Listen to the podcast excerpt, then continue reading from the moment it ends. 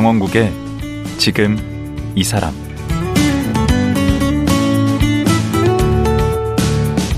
안녕하세요. 강원국입니다. 어제에 이어 은퇴 후 문화센터 다니면서 공부 생활자로 살아가는 정경아 씨와 말씀 나누겠습니다. 어제는 환감 넘어 공부하는 즐거움에 대한 얘기를 나눴습니다. 나이 들면 공부가 어렵다고들 하지만 오히려 나이 들면 시간적 여유도 있고 풍부한 삶의 경험이 공부의 즐거움을 높여준다는데 저도 공감했습니다. 그런데 정경아 씨가 이렇게 인생 황혼기에 배움에 대한 열정을 갖게 된 데는 나름 이유가 있다고 합니다. 어떤 사연이 있는 걸까요?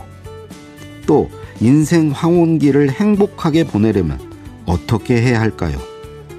정경아 씨 얘기 들어보겠습니다.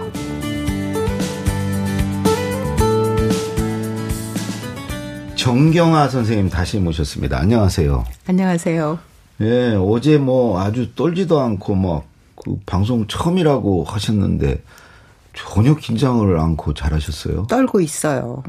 어, 좀 긴장도 좀 해 주셔야 저도 이렇게 하는 맛이 나는데. 긴장하고 있다니까요. 그, 자, 어제 그 쓰신 책 그 뭐였죠? 책 이름? 일주일에 세 번 동네 문화센터에 놀러 갑니다. 어, 그래서 이제 노는 얘기 어제 아주 잘 들었습니다. 네. 오늘은 더 깊이 좀 들어가 보려고 합니다. 아. 좋아요. 예, 어제 그 직장 생활 뭐 하, 하셨다, 뭐 남편분하고는 이렇게 산다, 아이들과 이렇게 스쳐 지나가듯 이렇게 얘기하셨지 않습니까? 거기서 이제 더 좀 들어가서 좀 여쭤볼게요. 우선 무슨 일 하신 거예요? 은퇴 전까지? 아, 저는 어, 영자신문 더 코리아 타임스에서 네. 일했고요. 그 다음에는 주한 미국 대사관에서 일했습니다. 아하. 영어 쓰는 데서 주로 일을 하셨네. 네, 30년 넘게 영어 쓰는 직장에서 일했습니다. 영어를 잘하셨나 봐. 몇 마디 합니다. 아, 저 자신감 넘치는. 예? 그래 영어 전공을 하신 거예요? 네, 영문과 졸업했어요. 영문과. 그 서강대 영문과 졸업하셨죠? 네, 그렇습니다. 음. 그 생계형으로. 생계형으로? 네. 그거 영문과 나오면 직장이 네. 금방 잡을 수 있다고 해서 영문과 갔어요. 그 당시에 영문과 지금도 그렇지만 들어가기 되게 어려웠지. 인기과였잖아요. 그랬죠. 근데 제가 더 이렇게 알아보니까 고등학교는 또 경기여고를 나오셨더라고요. 아니, 네, 그렇습니다. 네? 서울이 고향도 아니시고. 네, 전남입니다. 거기서 태어나서 경기역 올라올 정도면 수제 소리 들었을 텐데. 재수했습니다. 경기여고를요? 네, 여고를 들어가기 위해서 재수했습니다. 어. 학창 시절은 어땠어요? 어제 잠깐 그랬죠. 별명이 뭐 뻥새? 네. 늘 웃고 다녀서 네. 뻥새였다고. 네. 그런데 여고 때는 좀 사춘기이기도 했었는지 네. 좀 집이 또 많이 가난해져 가지고요. 좀 우울했어요. 약간 음, 다크 에이지. 얼마나 가난했는데? 그러니까 뭐 이 도시 빈민에 편입됐죠. 어. 전라남도에서 이제 올라오고 나 저희 가족이 올라오고 난 다음에 네. 그래서 사실은 대학 가기도 좀 힘들었어요. 아하. 어찌어찌 근근히 여고 시절과 대학 시절을 그렇게 가정 환경으로 핑계를 대십니까? 공부 안 한 걸? 네, 죄송합니다. 비겁하게. 아니 근데 뭐 고등학교 때 뭐 그러면 돈도 벌고 그러셨어요? 고등학교 때는 안 벌고요. 대학교 때는 알바로 그저 먹고 살았죠. 그때는 그 고등학생 가르치는 음. 영어를 가르치는 알바였어요. 음. 음. 그렇게 해서 등록금을 벌고. 근데 그 시절은 다 어려웠지 않아요? 맞습니다. 그 그래서 편안했어요. 특히 어려웠어요? 네, 아니요. 저희 집도 어려웠지만 음. 가난한 사람들이 많았기 때문에 음. 별 문제 의식이 전혀 없었어요. 근데 음. 지금 같이 빈부 차이가 음. 많아지는 경우에는 가난한 집 학생들은 굉장히 고통스러울 거예요. 그때 아, 그, 저희 70년대보다. 그때는 다 가난했으니까. 거의 많이 가난했으니까 그때는. 음. 그랬죠. 네. 음. 아니 그 부모님이 그냥 올라오셔서 네. 뭐 이렇게 어디 직장이 없으시고 그랬던 거예요? 그러죠. 아버지가 올라오셨을 때 교통사고를 당해서 한, 한 2개월 정도 의식이 없는 상태로 병원에 계시고 그러면서 동업하는 어떤 분이 뭐 브라질로 그냥 튀어버리시고 그래서 어머니가요. 초등학교 교사셨는데 어머니가 서울 오신 뒤로 이제 저희들 생계를 책임져야 되니까 오남매 그래야 되니까 오남매. 파출부 하시고 그랬어요. 그 또 하나 별명이 결혼한 독신주의자더라고요. 네. 이게 좀 말이 상충하는 거 아닙니까? 결혼한 그렇죠. 독신주의자. 그렇죠. 결혼한 독신주의자. 근데 저 같은 사람이 좀 많지 않을까요?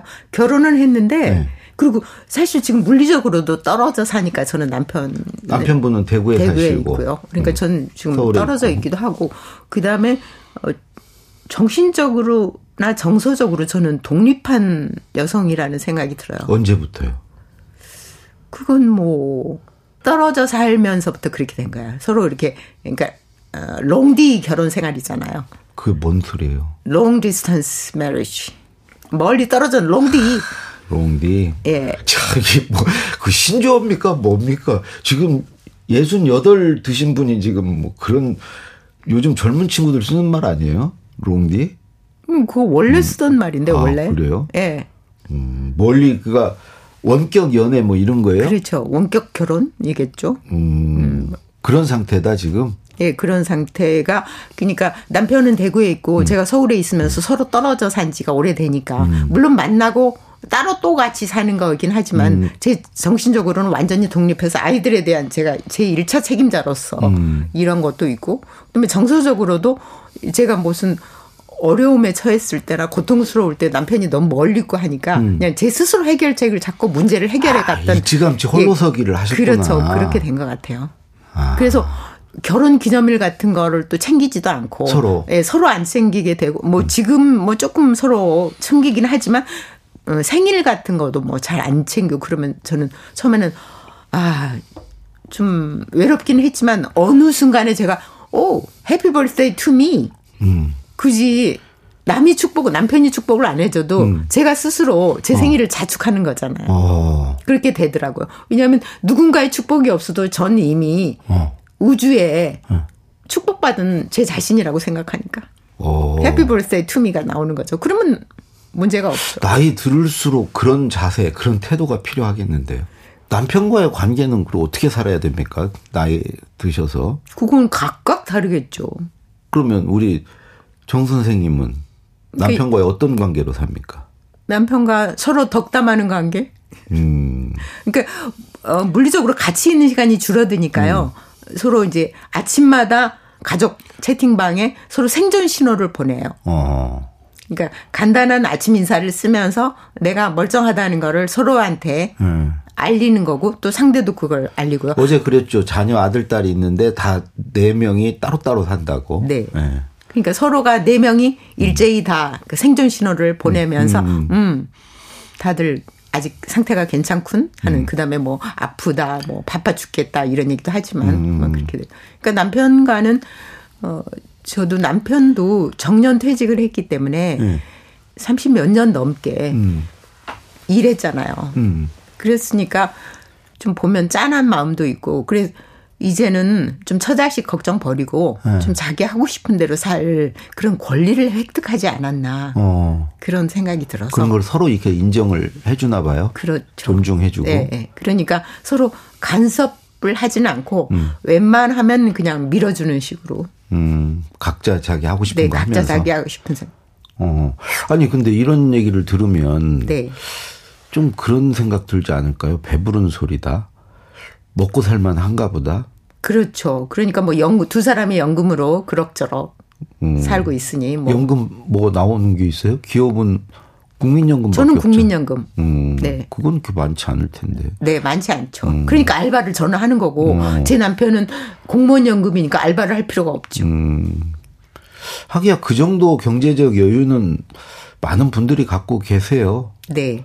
그런데 근데 그렇게 우리 선생님 같이 살지 않아서 그렇지 재밌게. 그렇죠. 어 이제 두 사람의 연금도 중요하지만 음. 자식들이 이제 각자 경제적인 독립을 해주면 네. 사실은 그렇게 큰, 큰 부담 없죠. 예, 큰 부담은 없을 거예요. 아내하고 저도 뭐 월 200이면은 충분히 네, 살수 네. 있으니까. 근데 저희는 이제 두 집 살림을 하기 때문에 생활비가 많이 드는 단점이 있어요. 음. 여러 가지 장점 외에 단점이 있게 마련이죠. 어. 자녀와는 어떻게 지내십니까? 자녀하고는 이제 결혼은 안 했지만 음. 딸과 아들이 각자 독립을 했기 때문에 네. 이제 만날 때는 뭐, 뭐 명절 그다음에 누구의 생일이나 뭐 이런 가족 모임에서는 만나거든요. 음. 근데 저는 어 아이들에 대해서 어렸을 음. 때부터 그들의 인생에 최소한의 개입 원칙을 지켰어요. 어. 그러니까 아이들은 뭐 귀찮아서 뭐 그런 건 아니고 귀찮아서 그런 것도 있죠. 근데 네. 어쨌든 그들은 제 몸을 빌려서 태어난 사람들이라는 어떤 네. 개체라는 인식이 굉장히 강해서요. 네. 그래서 뭐 아이들이 결정을 하면 저는 그냥 밀어주는 방식으로 어. 게다가 경제적으로 독립했기 때문에 네. 뭐 제가 뭐 개입할 권한도 적어지고 그런 거에 거죠. 대해서 남편분하고는 생각이 같습니까? 남편은 뭐 아이들이 원하는 대로 사는 음. 걸 지지해주는 편이에요, 저처럼. 음, 음. 근데 다만 딸이 39살이니까 음. 남편은 이제 저에게 왜 딸을 결혼하게 좀 적극적으로 종용. 안 나가느냐. 저한테. 종용을 해야 예, 엄마로서의 제 태도에 문제 제기를 했어요. 네. 그렇지만 제가 그, 그 결혼을 네. 저도 옛날에 별로 결혼하고 싶지 않았지만 결혼했는데. 버스에서 만나서 하셨잖아. 예, 근데 그거는 29살이었기 때문에 음. 그냥 어쩔 수 없이 어떤 그 시대에 70년대 데드라인, 80년대 맞아, 데드라인. 되면 큰일 난 줄 알았어. 네, 30이면 노처녀로 막 네. 못주고 뭐. 그래서 29에 결혼하게 된 거거든요. 음. 그거는 그 시대의 압력 같은 거. 음. 좀 자칫하면 저희 가족들이 저를 부담스러워 할 것 같아서 그냥 시집 가준 거거든요. 아, 남편분이 좋아서 가셨겠지. 그 버스에서 옆자리에 앉았다가 눈이 맞아서 가셔놓고 지금 와서 네. 그런 얘기를 하시면 안 되지. 네. 뭐 하여튼 이런저런 다 이런 게 섞여 있지만 근데 근데 저는 그 제 딸이 그러는데 자기 고등학교 다닐 때 얘기해요. 네. 걔가 아침에 오면 자기 반 classmate들이 막 울그락불그락 화를 낸대요. 엄마하고 싸우고 왔다며. 그래서 왜 싸우냐고 물어보면 엄마가 내가 너를 어떻게 키웠는데 네가 지금 말을 안 듣고 뭐 어쩌고 저쩌고. 맞아, 그 말 많이 하지. 예. 그러니까 딸들이 이제 아침에 일어나서 간신히 피곤한데 일어났는데 엄마가 그 얘기하고 막 그러면 화가 나서 엄마하고 싸우고 일전을 불사한 뒤에 학교로 왔으니 마음 심사가 음. 불편하겠죠. 그러니까 그런 얘기를 한다는 거예요. 그러면서 자기는 엄마가 그런 얘기를 안 해서 좋대. 아하, 내가 너를 어떻게 키웠는데. 예. 저는 사실 딸 본전 생각이 좀 나지. 그렇죠. 근데 그러면서 평생을 엄마가 굉장히 아들 딸한테 잘해주잖아요. 헌신하죠. 재정적으로나 뭐 여러 가지 뒷바라지 음. 이런 걸 아주 굉장히 완벽하게 해내면서 가슴 속에는 자기가 채권자라는 약간 그런 의식이 있다는 거죠. 내가 너한테 많은 것을 베풀었다. 그러니 너도 보상 심리가 존재한다는 거죠. 근데 그거를 아들 딸들은 굉장히 부담스러워하고 아하. 왜냐하면 지금 시대는 그 산업화 시대에 네. 우리가 성취했던 그 경제적인 만큼의 물질적 성취를 지금은 하기가 어렵잖아요. 그렇죠. 20대, 30대. 그렇죠. 예, 그러니까 부모보다 가난해진 자식 세대들이 지금 예, 나오는데 어. 부모는 은근히 그 채권자 의식으로 내가 너한테 투자한 거, 헌신한 거에 대한 회수. 보상 심리를 어. 예, 본전을 좀 찾겠다는 어. 약간 말에서도 그렇고 의식 저변에 무의식에 그런 게 깔려 있다는 거죠. 그러면 자식들은 그걸 느끼고 굉장히 부담스럽고 어. 엄마한테 감사한 건 감사한 거지만 그거를 그렇게 노골적으로 말하는 거는 굉장히 음. 불편하고 음. 정 선생님 원래 준 게 없으니까 뭐 받을 것도 없네. 바로 그거예요. 저는 저는 적당히 잘했으니까 굳이 뭐 뭐 직장 생활 하시느라고 얼마나 뭐 잘해주셨겠어. 그러니까요. 그래도 음. 뭐 제가 기본적인 엄마로서 도리는 했잖아요. 그러니까 네. 전 적당히 그러니까 평균만 한 거예요. 보통만 음. 했기 때문에 음. 그들한테 기대할 게 아무것도 없어요. 그러네. 네. 그들이 가끔 용돈 주면 아이고 땡스다. 진짜 고맙고. 받은 네, 고맙게 어. 잘 쓸게. 음. 여행비에 쓸게 하고 그다음에 쓰고 나서는 반드시 피드백을 해요. 이러이러한데 얼마를 지출했고 네가 준 돈으로 충당했다. 그걸 왜 그걸? 아니 좀 보고를 뭐, 모든 사후 보고를 해야지. 그러면 돈을 준 사람이 그렇죠. 돈을 준 사람이 보람을 느낄 거 아니야. 아, 그거 좋은 생각이다. 아, 그렇게 당연히 해야 아, 되잖아요. 보고를 안 했는데. 아, 그래요? 좀 하세요. 그리고 칭찬해줘요. 에, 고마웠다. 응. 잘 쓰가, 잘 어. 썼다고. 남편에게도 자주 칭찬을 좀 하시나 봐. 뭐, 가끔 하죠. 남편한테는. 고생했다, 그동안. 네, 그런 얘기는 해요.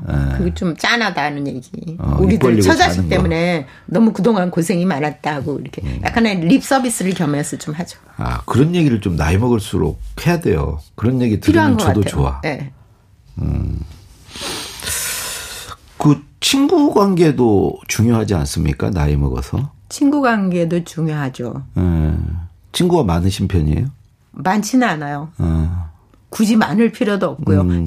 그러니까 근데 직장을 주- 이제 나오고 퇴직하고 난 뒤에는 굉장히 인간관계가 좀 많이 예. 에, 정리가 되고 특히 코로나 덕분에 아, 더 이렇게 정리가 남을 사람만 남고. 예 그런 것 같아요. 소수 정예로. 어허. 그래서 그래도 외롭지는 않아요. 그렇죠. 예. 그리고 외로운 것도 나쁘지 않잖아요. 자기 사람은 그러니까 친구들하고의 그런 사교, 음. 그 사교에 나가는 시간하고 나 혼자 있는 시간에 어떤 균형이 필요한 것 같아요. 음. 아, 그게 네. 몇대 몇이나 돼요? 뭐 5대 5 정도겠죠. 예, 그렇게나 돼요? 네. 그러니까 친구들도 일주일에 한 두 번 만나면 어. 나머지 시간은 혼자서 책 도서관에 가고 걷고 글 쓰고 엄청 많이 만나시는 거네. 그게 절반이면. 아니 뭐 일주일에. 두 번 두세 번 정도. 그렇게나 만나요? 네. 옛날 직장 동료들도 있죠. 그다음에 뭐 학교 친구들도 있고 사회에 나와서 사귄 사람들 있고 그런데 그렇게 만나서 직장 동료도 옛날하고는 좀 다르죠. 옛날에는 네. 서로 경쟁하고 막 이런 네. 관계했다가. 그렇죠. 이제는 계급장 다 뗐으니까 서로, 서로 완전히 편하죠. 편하죠. 예, 나이도 서로 위아래로 플러스 마이너스는 다 친구. 어. 플러스 마이너스 10년은. 음, 벌써 책을 이제 두 권이나 내신 작가신데. 네. 원래 글쓰기를 좋아하셨나 봐요. 아니요. 제가 갱년기에 그게 춤바람이 날고 글을 쓰기 시작한 게 그게 갱년기를 거치는 최대의 변화예요. 아, 그 두 가지 힘으로 네, 갱년기를 갱년기를 넘으셨어요. 거죠. 예. 음, 글 쓰고 춤추고. 예, 그래서 저는 갱년기에 있는 후배들한테 네. 뭔가 네가 하고 싶은 게 뭔지를 지금 생각해봐라. 어. 언제나 그래요. 그러면 반드시 있을 거예요. 이루지 못한 꿈이나 음. 그다음에 앞으로 내가 하고 싶은 거 어. 그거를 반드시 하나 이상만 찾아내면 음. 그럼 반 시작이 반이니까 어. 그러면 된다. 그래서? 그래서 그러고서는 글이 나가라. 그래서 저도 글쓰기를 갱년기에 시작한 거죠. 그래서 글을 쓰고 나니까 뭐가 변화가 되고 뭐가 좋아졌어요? 일단 속이 후련해졌어.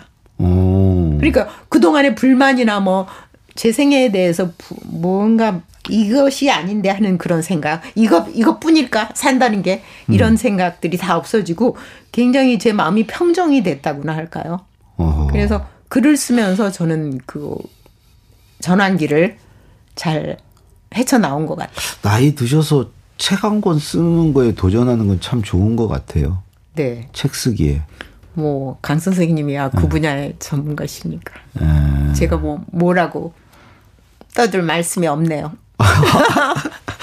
아, 근데 원래 글을 그렇게 잘 쓰는 사람은 아니었는데. 네, 전혀 그런 나이 먹어 써보니까 써져요. 그래서 처음에는 뭐 글 쓴다는 생각 없이 일기를 쓰기 시작했어요. 음. 일주일에 한 번씩이라도 날마다 쓰는 일기는 못 되고요. 음. 일주일에 한 번 정도 그냥 자기 세- 내가 하고 있는 일상생활에 대해서 쓰고 그다음에 영화 본 거에 대해서 음. 리뷰를 좀 써보기도 하고요. 그랬더니 어쩌다가 또 이제 요즘은 글 쓰는 플랫폼들이 많잖아요. 많죠. 카카오 브런치라든가 음. 뭐 네이버 블로그 이런 거에 조금씩 쓰기 시작했는데 음. 이제 그게 이제 발판이 돼서 지금 또 준비하는 게 있습니까? 이번에는 제가 좀 펜 그림도 좀 배웠거든요. 아, 그러니까 일종의 어번 드로잉이라는 펜화. 예, 펜화인데 그 어번 스케치라고 해서요. 알아요. 그냥 단순하게 하고 그다음에 거기에 수채화 물감을 그러니까 부분적으로만 그림 그리는 거 아니에요? 맞아요. 예. 그래서 그걸 해서 다음에는 제 친구가 제가 제 그림이 좀 우습다면서 네. 한번 전시를 해보라고 내년에 오, 어떤 후배가 그 전시 공간을 주선해 주겠다고 그래서요. 우스운 게 아니고 멋있나 보죠. 아니 좀 그렇게 글을 쓰고 그다음에 거기에 맞는 그림을 그리거든요. 그러니까 어. 제가 그렇게 해서 올렸었어요. 음. 그랬더니 제 친구들이 그걸 보고 글보다 그림이 더 재밌다 그러는. 어. 그래서 내년에 깨알같이 어, 자랑은 다 하시네. 그럼요. 물어보셨잖아요. 아, 그, 그거를 내실 생각이에요? 그걸 해볼까 내년에 음. 뭐 그런 생각을 하고 좀 있어요. 보니까 어제 오늘 보니까 참 행복하신 것 같아. 사는 게 굉장히 즐거우신 거. 뭐 힘든 건 없으세요? 뭐 그런 얘기를 좀 해야 덜 배가 아플 것 같은데. 그러게나 말이에요. 근데 걱정 마세요. 저 눈도 되게 나쁘고요. 네. 그다음에 이제 무릎도 이제 시큰시큰 거리고요. 뭐 음. 그런 건강상의 문제는 올 곳이 오고 있어요. 어. 그러나 그거는 누구나 나이 들면서 겪는 일이니까 네. 또 이렇게 또 아프게 되면 또 명랑한 투병을 해야죠. 어. 그렇죠. 누구나 네. 나이를 먹으니까. 건강은 뭐 어느 누구도 자신할 수 없는 거니까. 어. 네. 지금 지병은 없으세요? 아직까지는. 하... 그러니까 저는 이렇게 이렇게 저렇게 좀 재미있게 사는 게 음. 노년의 그 면역력을 좀 높인다고 생각하는데 어떻게 아, 생각하세요? 아 맞는 얘기죠. 네 그렇게 되면 국가 재정도 음. 우리가 덜 쓰게 되고 음. 건강보험 재정도 지금 어려운데 그러니까 스트레스 안 받아야 돼. 그렇죠. 네. 네. 그리고 사실은 굉장히 퇴직하고 나서 알게 된 건데요. 음. 이렇게 안 보이던 것들이 보여요. 60 어. 이제 퇴직하고 60 넘고 그러니까 음. 그동안 젊었을 때는 경쟁하고 남보다 잘나야 되고 뭔가 좀 능력을 인정받아야 되고 하는 그런 생각에 빠져 있다가 어. 이제 일단 퇴직하고 이제 몸에 힘이 다 빠지고 명함 없는 인간이 됐을 때 음. 그때 새로운 세계가 있는 거예요. 어. 그러니까 한마디로 말해서 한쪽 문이 닫히면 다른 쪽 문이 열린다는 말 있잖아요. 어. 딱 그거예요. 그래서 갑자기 어 산책을 나가면 애기 똥불이 보이고 어. 그다음에 그 베이커리에서 이렇게 나오는 그 빵 냄새나 빵 굽는 냄새, 커피 냄새 이런 것들이 굉장히 새롭게 달아요. 그래서 오감이 이게 굉장히 이렇게 활성화되면서 그동안 그것들이 좀 짓눌려 있었다면 음. 그런 오감이 활성화되고 음. 그러면서 안 보이던 세계가 조금씩 보이는 거예요. 길냥이도 보이고 막 안 보이던 풍경이 보이더라고요. 어. 음. 지금 이제 우리 사회에서 이제 노인을 볼 때 그, 그동안 이렇게 고생하고 살아온 거에 대한 어떤 존경과 또 고마움, 이런 것또 마음도 가지고 있지만 또 한편에서는 이제 손자 손녀들 봐주는 음, 분들 음뭐 그렇게도 또 한편으로 이렇게 보기도 하는데 이 부분에 대해서는 어떻게 생각하십니까? 그러게요. 사실 회갑이 넘으면 음. 우리 건강도 이제 상당히 이제 좀 스스로 챙겨야 될 라인인데, 음. 근데 사실은 어, 할머니에 대해서 그러니까 황혼 육아 이제 시기가 시작되는 그런 때이해요. 네, 그러니까 손주 육아죠. 네. 그러니까 내 자식들을 제대로 키워내느라고 아주 굉장히 혼신의 힘을 다해서 이제 좀 쉬었으면 좋겠는데 그리고 좀 놀고 싶은데 네.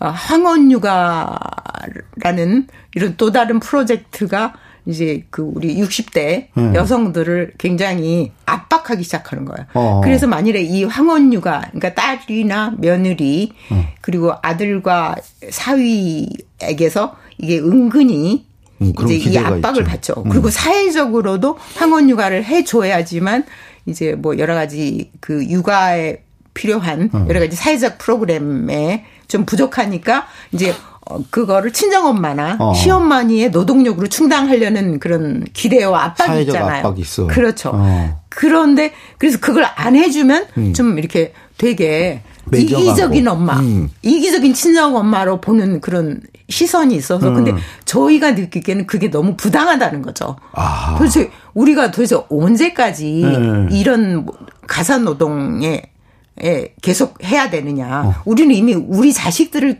키워낸 걸로 음. 우리 임무와 책임은 달성됐다. 음. 그런데 또 황혼 육아에 대해서 만일에 이걸 안 하면 좀 이렇게 야박하다느니 이기적이다느니 이런 시선이 있다는 게 굉장히 부당하고요. 사실은 그렇게 되면 이제 자기 자유 시간을 음. 우선순위가 육아에 가게 되면은 음. 이제 자기 자유 시간이 아무래도 그렇죠. 좀 침범을 당하는 음. 거죠. 음. 사실 우리 그 제가 속한 베이비 부머 세대는 음.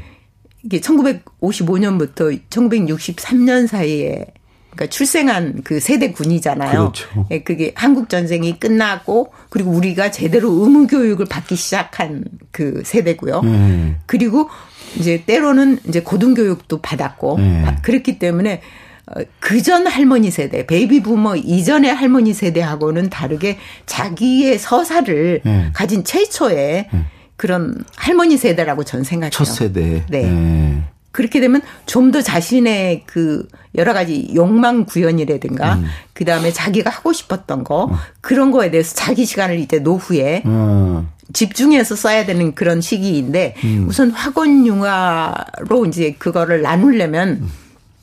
자기 건강, 정신적인 건강뿐만 아니라 어, 신체적인 건강이 음. 많이 훼손이 돼요. 제가 주변의 친구들을 보면 굉장히 허리 통증 같은 네. 무릎 연골 약화 이런 굉장히 어깨 통증 이런 음. 문제들이 많거든요. 황혼육아 때문에. 음. 근데 그거를 그렇다고 해서 그 자식들 앞에서 얘기하면 굉장히 생색내는 것 같고 음. 약간 유세 떠는 것 같 음. 말을 못 하겠다는 친구들 조작 그 있어요. 그 말씀 마지막 말씀에 정말 우리 청취자분들 많이 공감들 하시겠네. 네, 그래서 음. 제가 그걸 보면 저는 황혼 육아에 음. 참여하지 않는 일종의 방관자이기 때문에 아직 자녀가 결혼을 안 했어요. 네, 그래서 뭐라고 할 말은 없지만 음. 제 친구들의 그런 사례를 보면 아 이런 어, 사회적인 기대 이런 거에 대해서 좀 누군가가 좀 음. 공개적인 문제 제기를 해줬으면 좋겠다. 그래서 이 60, 60대 이후에 음. 여성들의 삶의 질을 음. 좀더 높이는 방안을 좀 생각해 봐야 되지 않나 그런 생각도 들고요. 그렇게 되면 이제 황혼 육아가 우선순위가 되면 예를 들어서 문화센터에 가서 저처럼 뛰노는 것도 그렇게 여의치가 않아지는 거죠. 거의 우리 그 베이비 부모 세대들이요 총 걸기하라 이런 분위기시네. 네, 네 우리도 할 만큼 했으니까 아, 우리도. 아, 아, 알겠습니다. 예, 어제 오늘 오늘 마지막 마무리 말씀이 참 울림이 있는 것 같습니다. 예. 감사합니다. 말씀 고맙습니다. 네, 여기서 마치겠습니다. 감사합니다. 예. 동네 문화센터에 다니며 공부 생활자로 살아가고 있는 정경아 선생이었습니다.